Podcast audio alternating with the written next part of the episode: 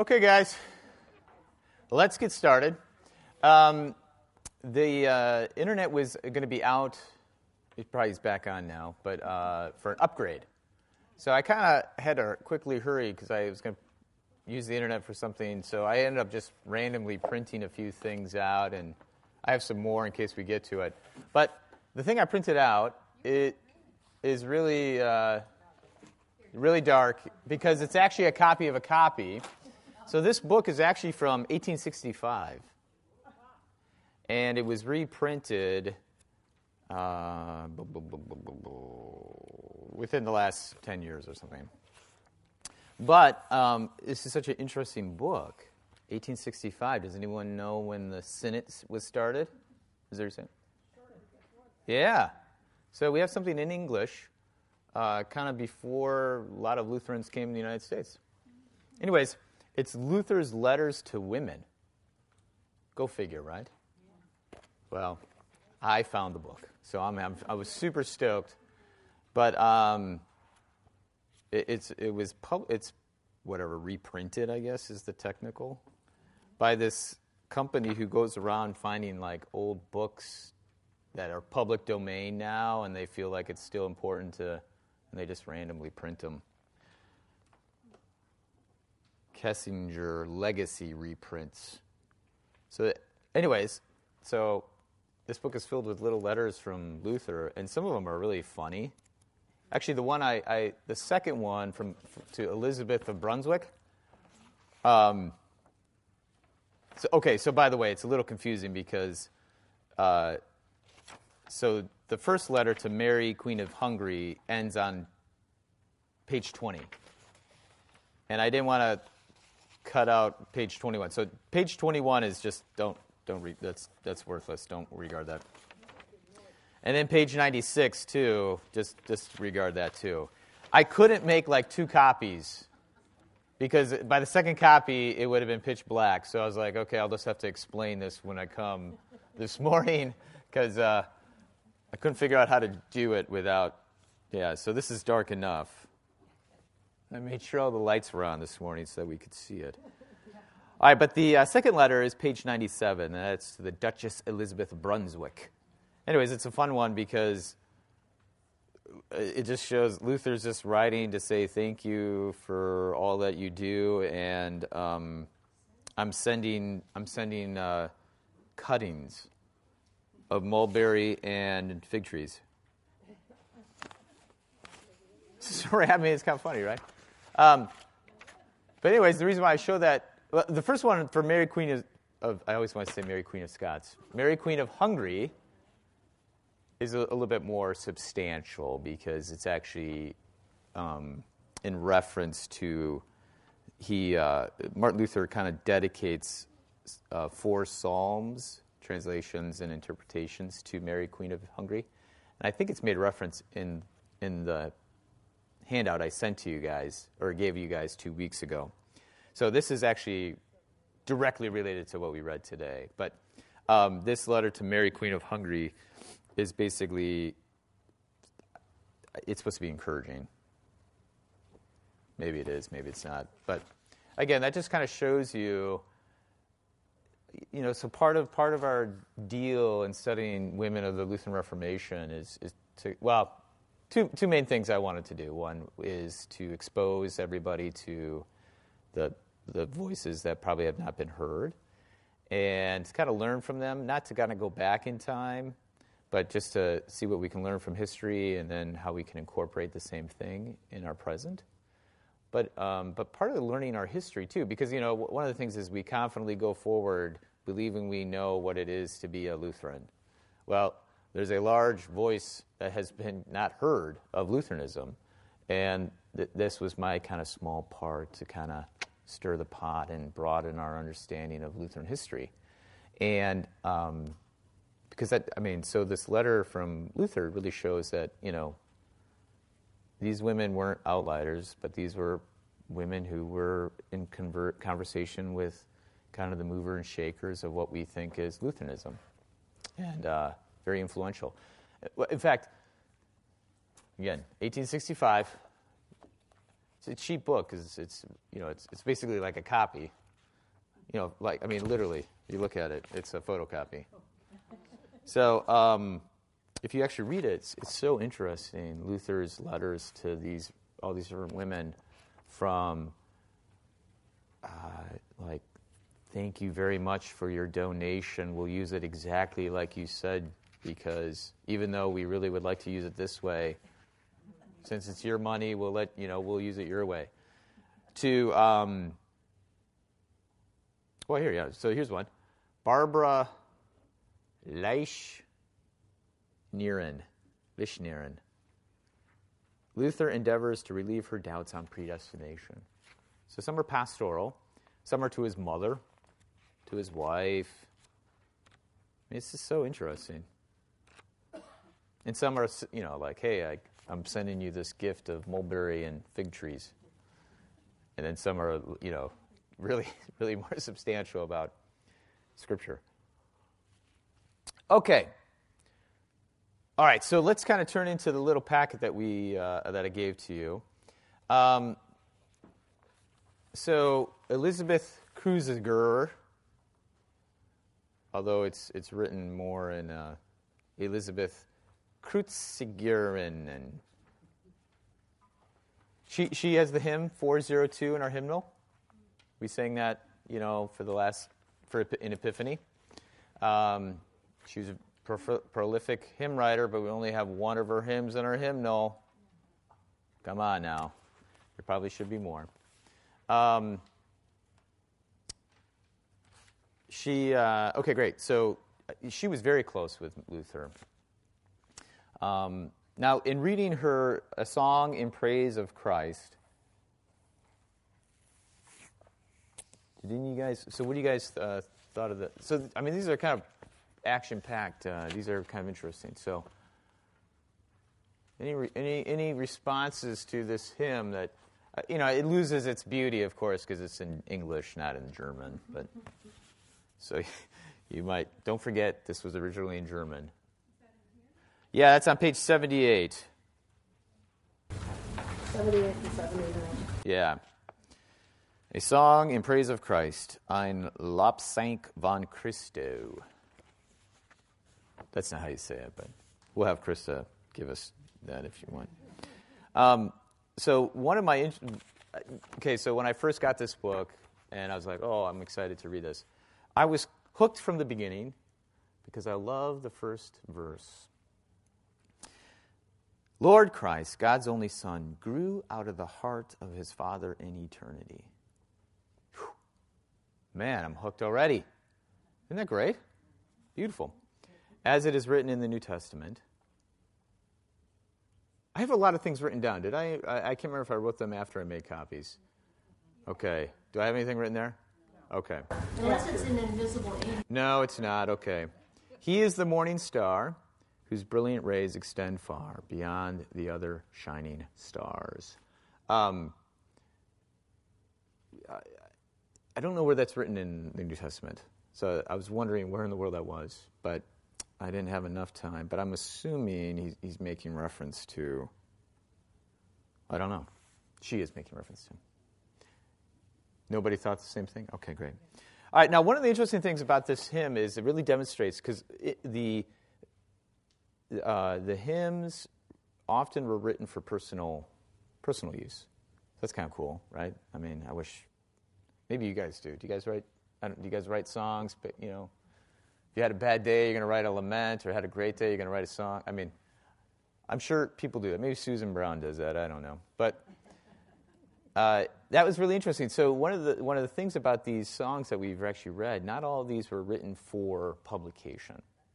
And so uh, what's interesting for me to read those is that they're very personal, and so they're kind of devotional in that aspect. But also too, they reveal something about kind of feminine perspective and you know that first verse about how Christ grew. So it, it's it's trying to you know declare the second article, right? God of God, you know, begotten.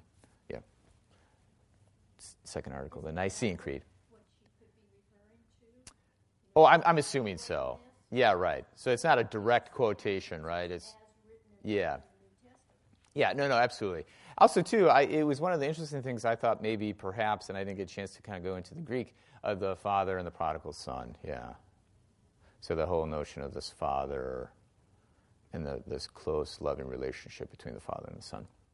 But the whole point, though, is, is that um, what, what's interesting is that these, the, the, the uh, kind of this perspective of um, you know, devotional use of these songs means that you know these women are just expressing their faith, and that this faith is, is kind of inspiring and, and very, I would say, analogous to what we read back in the fall of Katharina Regina von Greiffenberg. You know, this kind of this mystical understanding of the faith, or this um, very kind of uh, bodily connection.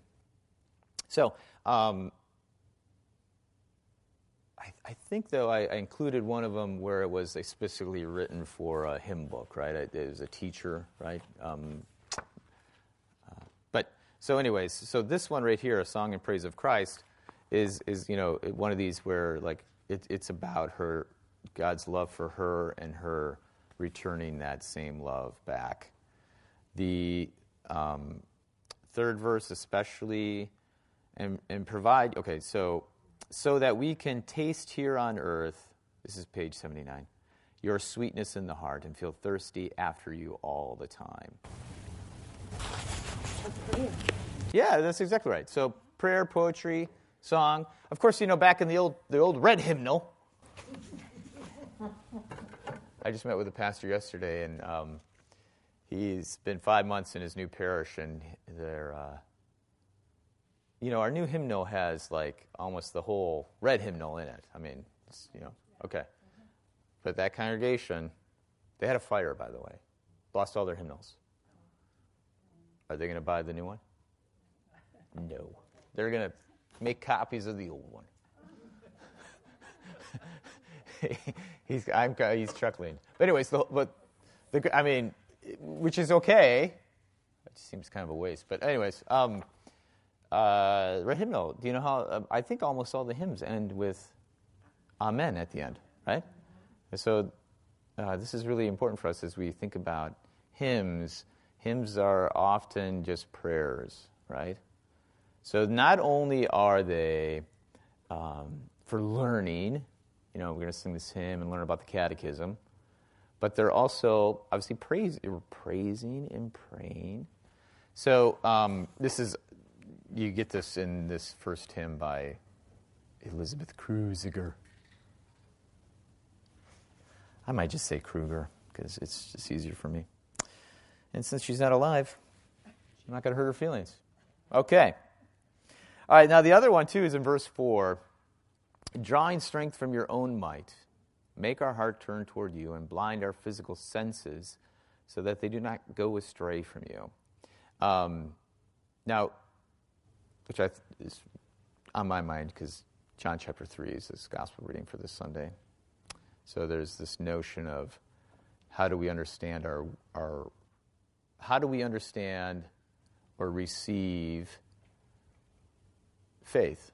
Do we receive it through through the word and sacrament, which then of course involves our senses, right? We hear. But is it strictly just our physical senses, or is it senses transformed by God's word? And so she's getting into that in this verse here. Um, because, you know, it, I think people kind of misunderstand, you know, God's word, the Bible, is it's a human word. I mean, these are words that humans can understand. But yet, these are precisely, you know, God is in the Word. So just like God is in the water and God is in the, the bread and wine, God is in the Word. So um, we have to understand that um, even though it's not, because you know, if you have a non Christian who comes in and they're like, yeah, you're reading from some book.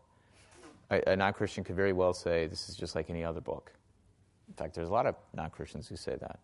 It's just another book. But we, of course, believe that it's not, we don't comprehend that book just with our physical senses, but with our faithful senses. So even though it's a real, like, I can really feel the word, you know, hit my eardrum, and I don't doubt it. Right? That's right, words make my eardrum vibrate, right? Um, I don't doubt that. I just I just receive it in faith, and then that uh, gives me obviously the hope of salvation. All right.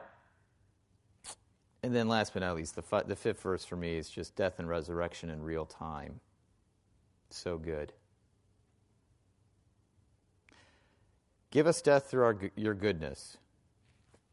How many, how many, anybody say that this morning? Dear Lord, give me death through your goodness. Awaken us through your grace. Which, okay, so, right? We all want to die, but we don't want to die our death. We want to die Jesus' death, and we get that in baptism, Romans chapter 6. I mean, isn't that great? Yeah.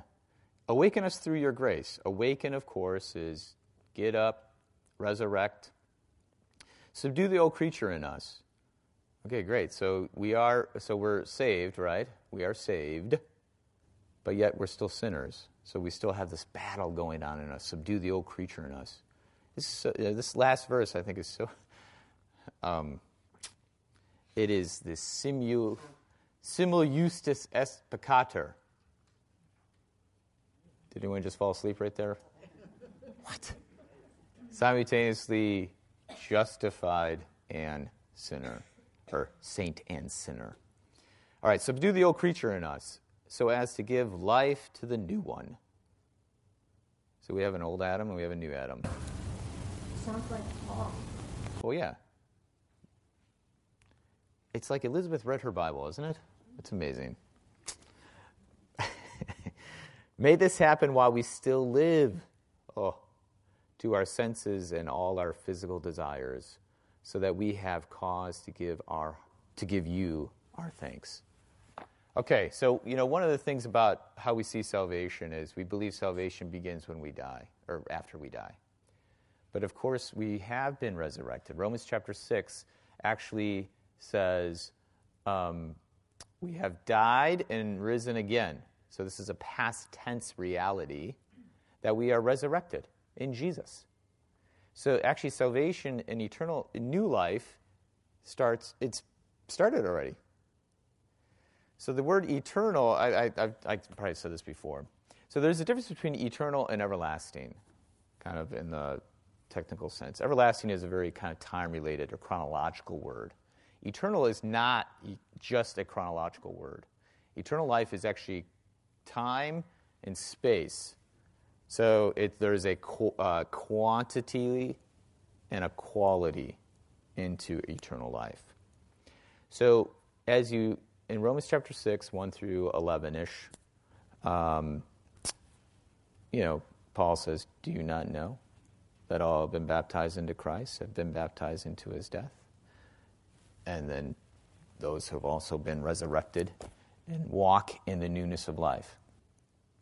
So there is this notion that death is behind us, and because death is behind us, now we live very faithfully in Christ which are marked by the fruits of the Spirit and, you know, this confidence that we have as children of God. But the thing is, though, is that that's all based on Christ. Because it's not our life, it's Christ's life. So, of course, Christ always gets the credit. And that's why we always are continually. So that we have cause to give you our thanks. It's a life of thanksgiving, a life of gratitude because anything that is good that happens in our life always gets God gets credit. But part of the resurrection is that we are living in Christ, so we are participating in eternal life, meaning love actually exists in the world. Good things happen in the world, not because of us, but because of God. And God enlivens us to do this. So this is always uh, John chapter three. Those who uh, uh, those who love the light uh, do things in the light, so that all may know that. Uh, what happened to my Bible? Did I put my Bible down somewhere? I had a Bible in chapel, right? Yeah. Okay. Oh, somewhere. John chapter 3. I should actually get this right this time than just chit chatting about things. So that last verse really gets to death and resurrection in, in real time, or like in history, like in our real lives. So it's not just an abstraction. I mean, this is, this is part of the great thing about uh, being Lutheran is that uh, salvation is not just lived in your brain, but it's actually lived in your brain and your heart and your life. And so, John chapter 3, and I believe it's verse 21. Yeah. All right, so John chapter 3, verse 21. So this is this is whole notion is that like as we live eternal life, eternal life is already now. So it's it's like these um, it, it it's this uh, so even though we are both saint and sinner at the same time, we we are uh, living in hope and grace. So because of that, then, and we're always receiving from God life and salvation, we are uh, participating in love and good works. Right? So faith and good works go together. Good works grow out of faith.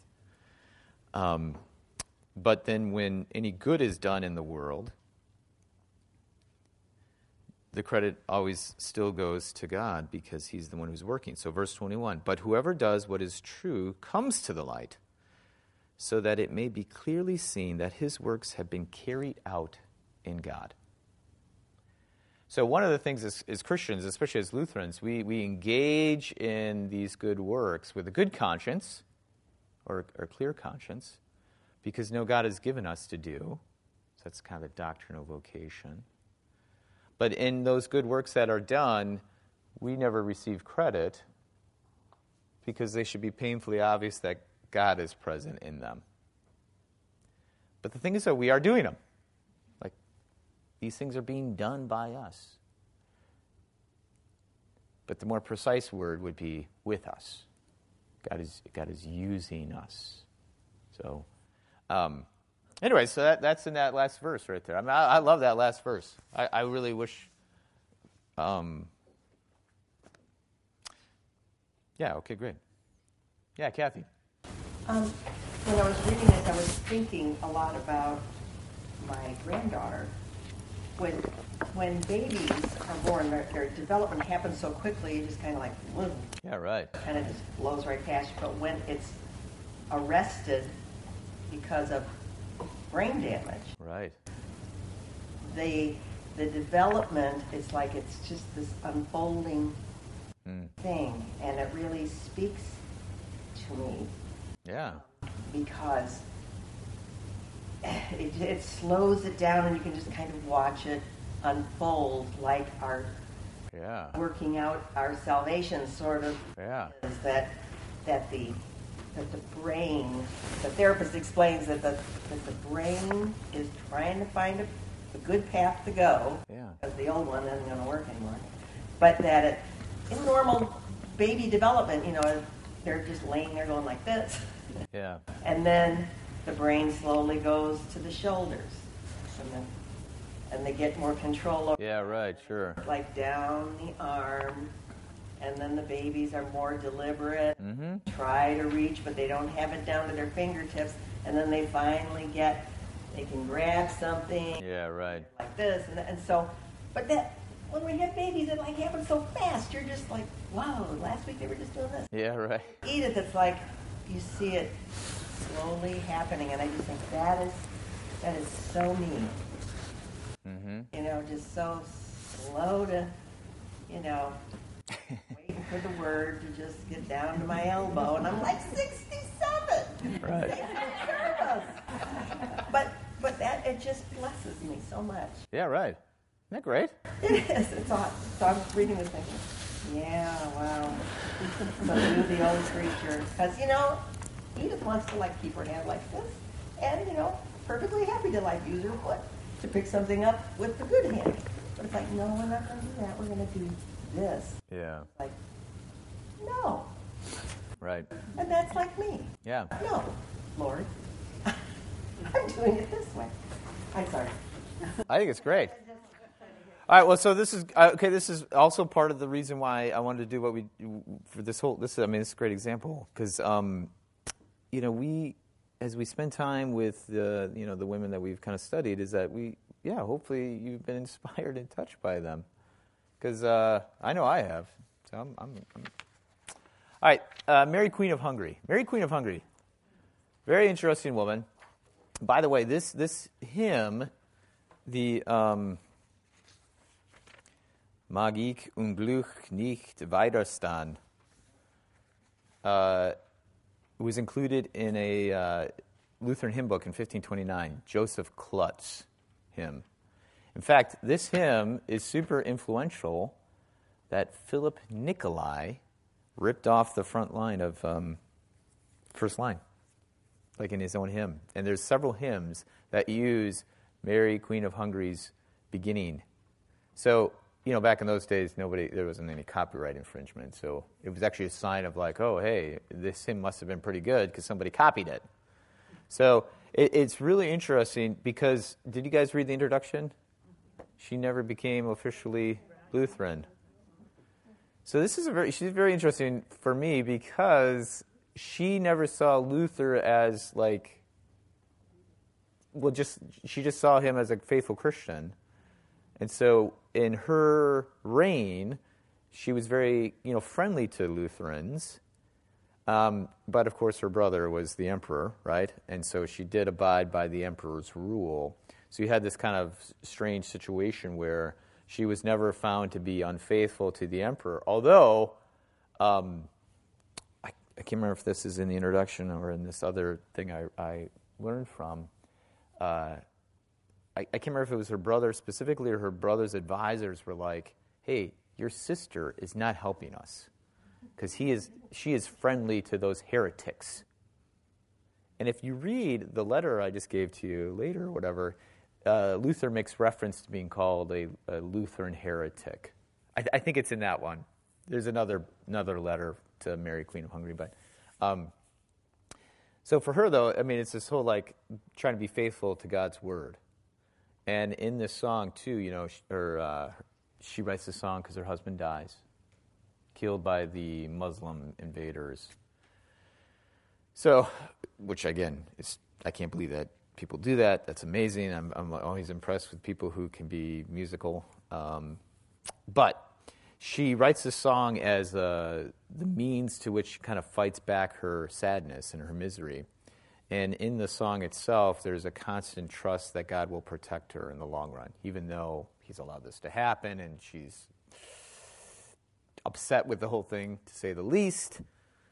She knows that God is, is, is still in charge and working for her. Um, and the one thing that really comforts her is God's word. Um, yeah, I mean it's it's a it's a really nice hymn because uh, she talks about well. So verse, do you guys have anything to say about this hymn? I got several things to say, but she seems a little bit uncertain. Yes, isn't that realistic? I love that. I mean, how many times you know when you know something tragic happens to you, it doesn't really kind of cause you to be like, what in the world, God? What's your problem? Um, I would say that's realistic. I mean, I mean, Jesus does it. So why can't I do it, right? Jesus in the Garden of Gethsemane. Lord, hey, take this away from me. Not my will, but your will be done. So this is, I think, also reflected. In fact, so I, I uh, so I wrote down a few things. First of all, it sounds like a psalm. Yeah, right. So she's she's kind of wrestling with the hiddenness of God and vindication. God, where are you? So, um, you know, in the first verse, God is not far away, He's just hiding. For a short time until He strangles those who deprive me of His words. So she believes that God's going to vindicate things. She has great faith in God to do what He says He will do. That's code language for until he strangles those who deprive me of his words. yeah, you know, it's, I just, okay. Did anybody have any questions about that? I didn't want to get into all that. I mean, unless you wanted to. But. Yeah, Krista. First, at that time, it was kind of persecution really against the Lutherans. You know? Well, well, yeah, so slow down though, because we've got to remember in the historical context, it wasn't the Lutherans, but the, the, the Muslims, the Turks. They would say the Turks. So she is making reference to the fact that her husband died at the hands of the Turks, and they want to squash God's word. So she understands her rule in very kind of real strict Christian understanding. But um, she knows that you know God's going to take care of things. So yeah, so it's not much of the religious persecution uh, in terms of like within Christianity, but it's the the Turks and the uh, Holy Roman Empire. When really standing before Vienna, you know. That's right. That, yeah, I think they're on their way because this is 1529, right? Yeah, because they get to Vienna after this, right? Well, I mean, yeah, I mean, yeah, right. They were on their way towards this. Yeah, this is on their way. I'm pretty sure. I meant to go look that up, Chris. I think you reminded me. Yeah. Well, so do you guys know that? Okay, so let, us make sure that we everybody knows. So uh, the Ottoman Empire was marching through Europe. Um, they went through Hungary, and they were on their way to Vienna, and they got stopped. Well, I mean, pretty much at the gates of Vienna, but they never sieged Vienna. Um, isn't, isn't there a story about like bakers or something? There's like this whole like because they were, they use the tunnels, right? The the the people from Vienna were able to use. They had all these tunnels.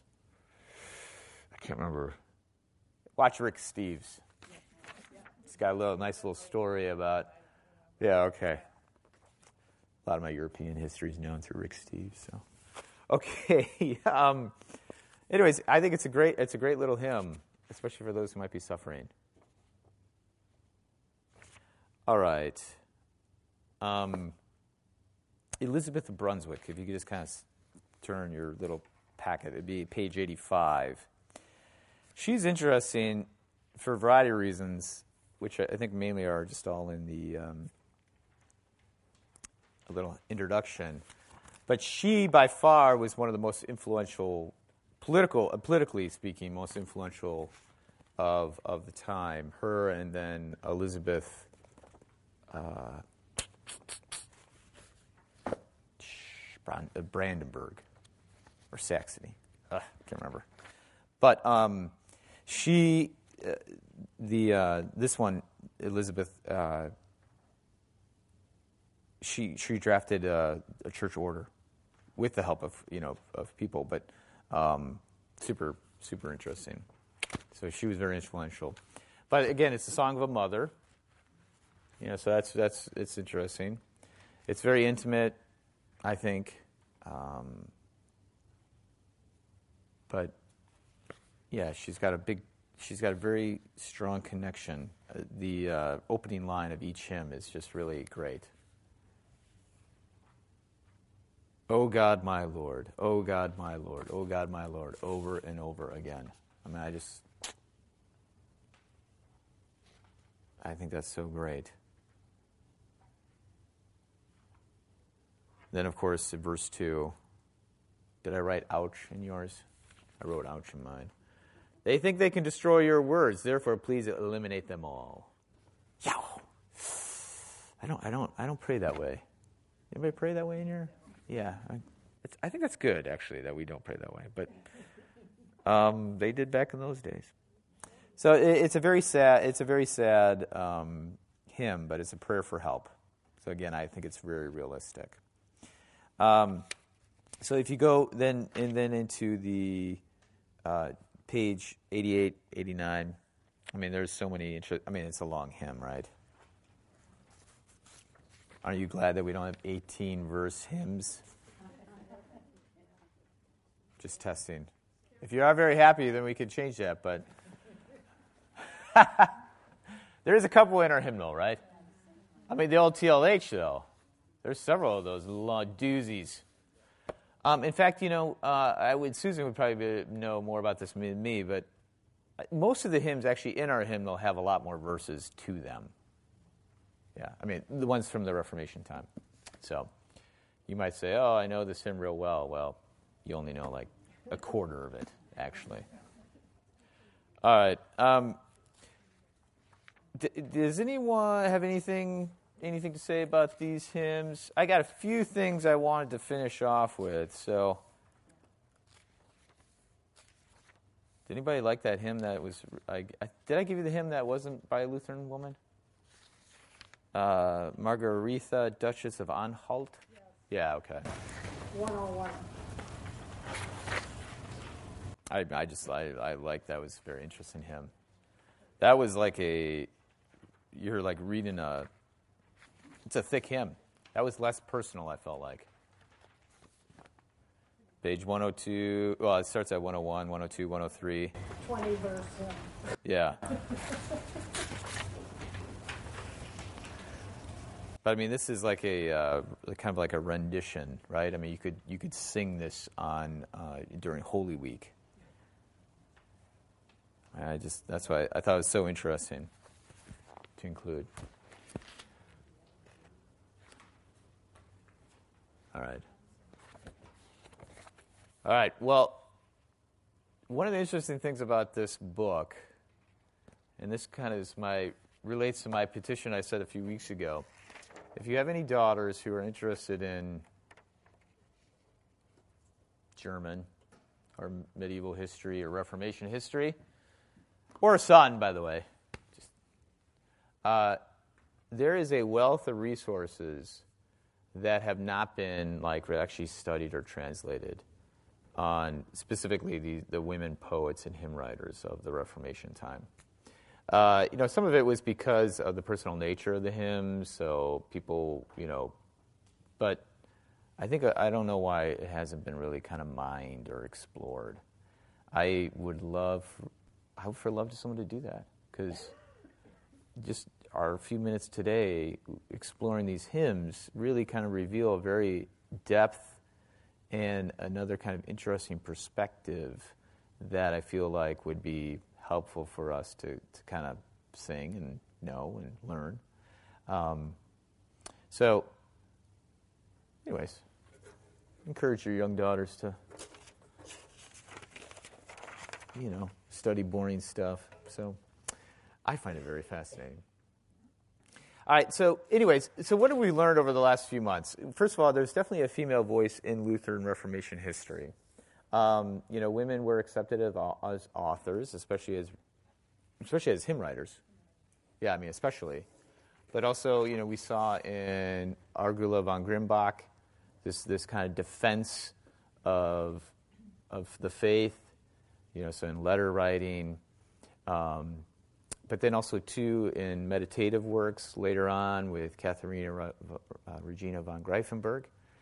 But, um, you know, one of the things that I, I, wanted to do is, you know, it, it's we should examine the past with kind of like courage, you know, like this idea, like, hey, we shouldn't be afraid of what's been written, or maybe not written, and figure out like how women have contributed to kind of Lutheran history.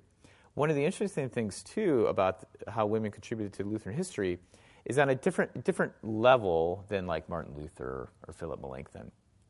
But of course, you know, as Christians, we believe that we men and women have.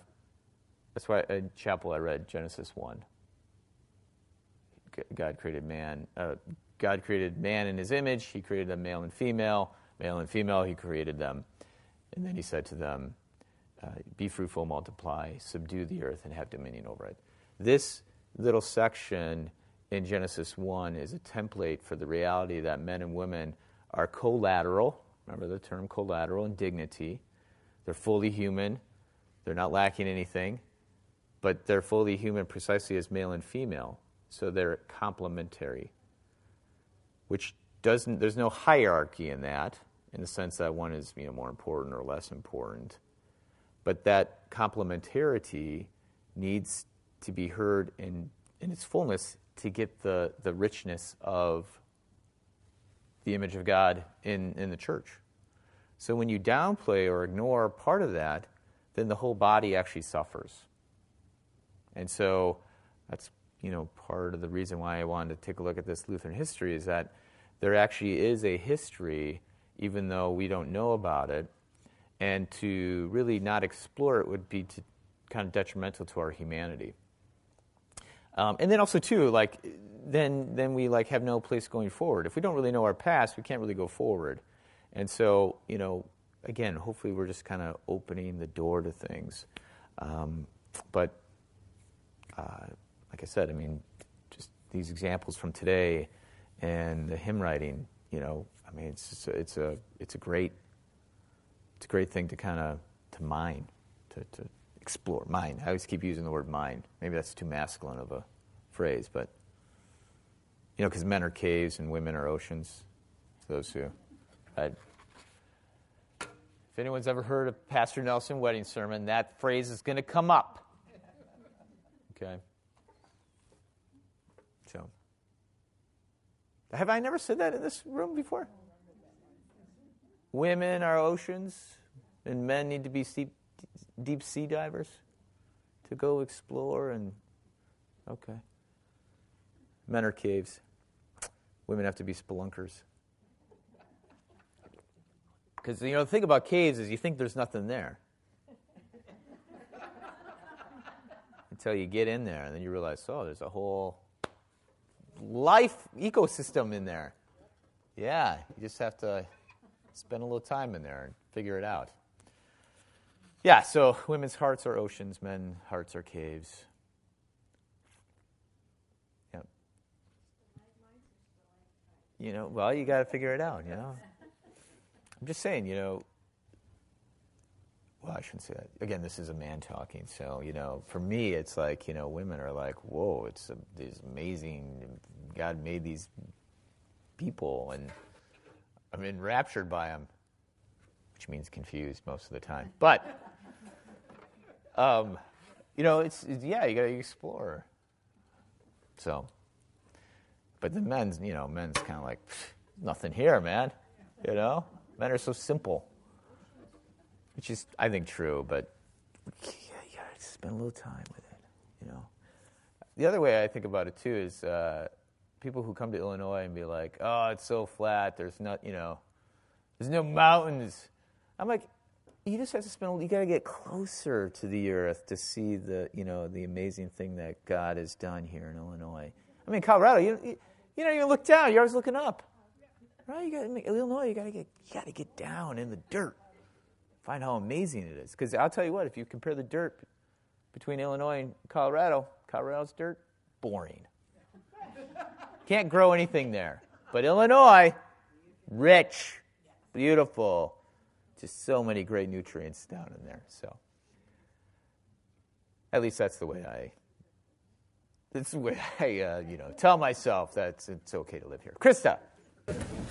Um, I, I uh, disagree a little bit in, in this way that um, men and women are not created equal.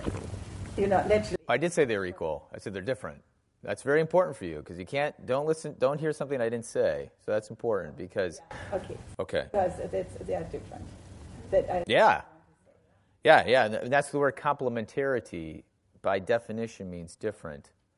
So this is this is so important because I just had this discussion earlier with a college kid, who a woman who's very like she's, she's struggling with this this idea because she understands human relationships almost entirely in terms of power, um, which is fundamentally antichrist. So, like for instance, who is the who is the ult? Well, okay, Mary is the ultimate disciple because you know she's the one who lives in union with Christ. So, by grace, of course. I mean, God chose her.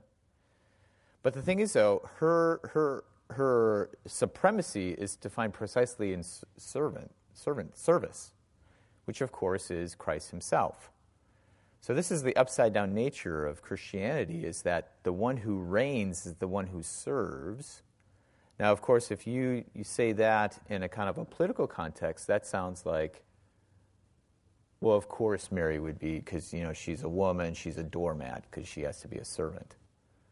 Well, that's that's that's actually wrong.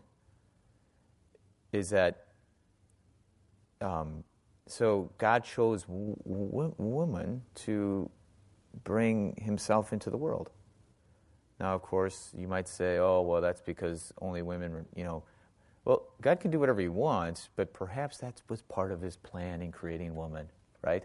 To show the place of, of, of woman in our life together. So, this is the thing is that, so men and women are equal insofar as they are fully human, but they are different. So they're collateral, but they're like uh, uh, diunity. Die, right, too? Die, diunity. There, there's two. U- so the thing is, though, and the thing is, the way God created them is man is not fully himself without living in relationship with to woman. And woman is not fully herself until she lives in relationship with man. Now, that you might say, so of course, that doesn't mean you have to be married. I mean, this is just the reality of us living together in a community. Okay? So, uh, yeah, so Krista, this is important for us because if we aren't clear on that, people can misuse what Christians believe. To one is to say, oh, Christianity just wants to keep women like down. Or the, the flip side of the same thing is, you know, the patriarchy. There's no, there's no patriarchy in the church. There's only Jesus-archy in the church. Jesus is in charge of the church. Okay? So, man and women, no matter how you shake it out, is have to live in line with Jesus. Okay? But there are gifts that are given to manhood and womanhood that are meant to live in complementary to, to one another. So, unfortunately, people will say then, uh, so like for instance, of course, it comes to the office of the holy ministry. It's everyone wants to get to that, all right. Um, but the, I mean, if, if you look at Christian history, by the way, you know, there's periods of Christian history where, um, like those who were not pastors actually held more sway in the church than pastors. So that's another reason why you want to study church history is to, because I think everyone believes that, oh, those who are pastors have all the sway in the church. Well, that's not true. Plus, again, it's a fundamental misunderstanding of service, right? Um, but, but the office of the holy ministry is understood in terms of fatherhood. Uh, we talked about this before, many, many moons ago. But if the pastor is fundamentally understood in terms of spiritual father fatherhood, then then you know man is best exemplifies that. But that does not mean then a woman has no place in the church, but has a robust place in the church that we've already talked about with Argula von Grumbach. And then the differing gifts that we've already talked about. The, the place that the, the, the place of women learning their scripture and then teaching others of the scripture, whether it be through their right I mean this has all been through writings, right? Um, but then through just normal relationships. I mean, yeah. This is just, you're ignoring. So, yeah, so unfortunately, when the discussion is tr- understood in terms of power and hierarchy rather than, co- you know, complementarity, then things kind of get muddled up. So we have to kind of slow down. So that was a little bit muddled up right there, but yeah. Yeah, Krista. But um, Pastor, perhaps you can just only, you know, because um, uh, uh, why uh, why don't the uh, Missouri Synod uh, wouldn't allow uh, women in the To be a pastor? Yeah. Yeah. Well, I mean, is, of course, we grounded in, in 1 Timothy. 1 Timothy, the, the qualifications of a bishop or an overseer. And uh, that, you know, that makes reference to a husband of one wife. Of course, it's written to as a, as a man. Now, the question would be not so much that, that's not the end of the story, though. Like, why would God do that? Like you have to ask these questions. I mean, for some people, that's enough. Oh, the Bible says so. Well, for me, that's not enough. Well, no, why would God say that? What's the theological framework behind that? And that's rooted in, in um, well, in the office of Christ first, but then also in creation, Genesis chapter 1. And so, again, the office of the pastor, though, if you understand it in terms of power, the conversation is already over because you've already misunderstood it. Actually, this is interesting because I was thinking about this because um, somebody, this is analogous or related to your comment, is somebody asked, well, why do, you, why do the pastors commune themselves? And they see it as like, oh, what do you think, you're better than me? I, I just want to I want to ask you, if you go to a, a very rich person's house, what do they have? They have servants, right? And the servants serve those there, right? What do the servants do back in the kitchen? Yeah, they feed themselves. The person who came to me, I'm like, hello. The pastor communes themselves because they are the servants. You're, in, you know, you are the ones, we're here for you. So this person completely misunderstood. Oh, because you're different. You're doing something different, so that must mean you're spe- you think you're special. No, it's precisely the opposite. You're special, and that's why I'm doing this. They completely misunderstood it. Now, of course, they were mad already. They didn't really like that answer because they thought they really wanted to be vindicated. But I was like, you just have to wrestle with it. Come back, you think about it for a while and come back to it. This, I mean, so I was thinking about this. I was thinking about, oh, like we, I could bring this up in women's Bible study. Nah, I won't. It's kind of boring. It's something silly. But um, so I did. But it's just like, so if you have this complete, this fundamental misunderstanding of what it means to be servant, then, then the whole conversation, you know, just doesn't, you can't, you, can't, you got to get back to square one before you can have a, a, a conversation. So, um, so the, the, the office of the Holy Ministry, as it's kind of designated for a husband of one wife, for man is not to hold power or part of the patriarchy, but it's about the notion of spiritual fatherhood, whose primary purpose is then to serve and love those around them. Um, which, of course, then we got a whole nother level of conversation because then it might expose how our fathers weren't really that great, or maybe my own, you know, relationships need to be re, you know, and we don't like talking about that, but so it's a big long conversation that I think people are sometimes they just want to have it like be about power. And if it's about power though, then yeah, anybody can do it. But if it's about what scripture says and why would God make it that way, it's because it's a spiritual fatherhood and fatherhood is reserved for men, just like motherhood is reserved for women. I mean, I can never be a mom. So. It's a descendant from Peter. Um, that goes down. Yeah, right. But I mean, that's it, that's that's all part and parcel of what Jesus does. So Jesus is is uh, you know is, is, a spiritual fatherhood, and this would be in the Gospel of John. I mean, this is a long conversation, but um, in the Gospel of John, Jesus comes from the Father and goes back to the Father. His Spirit is given to the the disciples in John chapter 20 in their ordination, he inseminates them, not to be too crass, crass but um, he blows on them his spirit. So he actually begets them. Fathers beget, mothers born, birth. So he actually is begetting his children when he ordains the 12 apostles.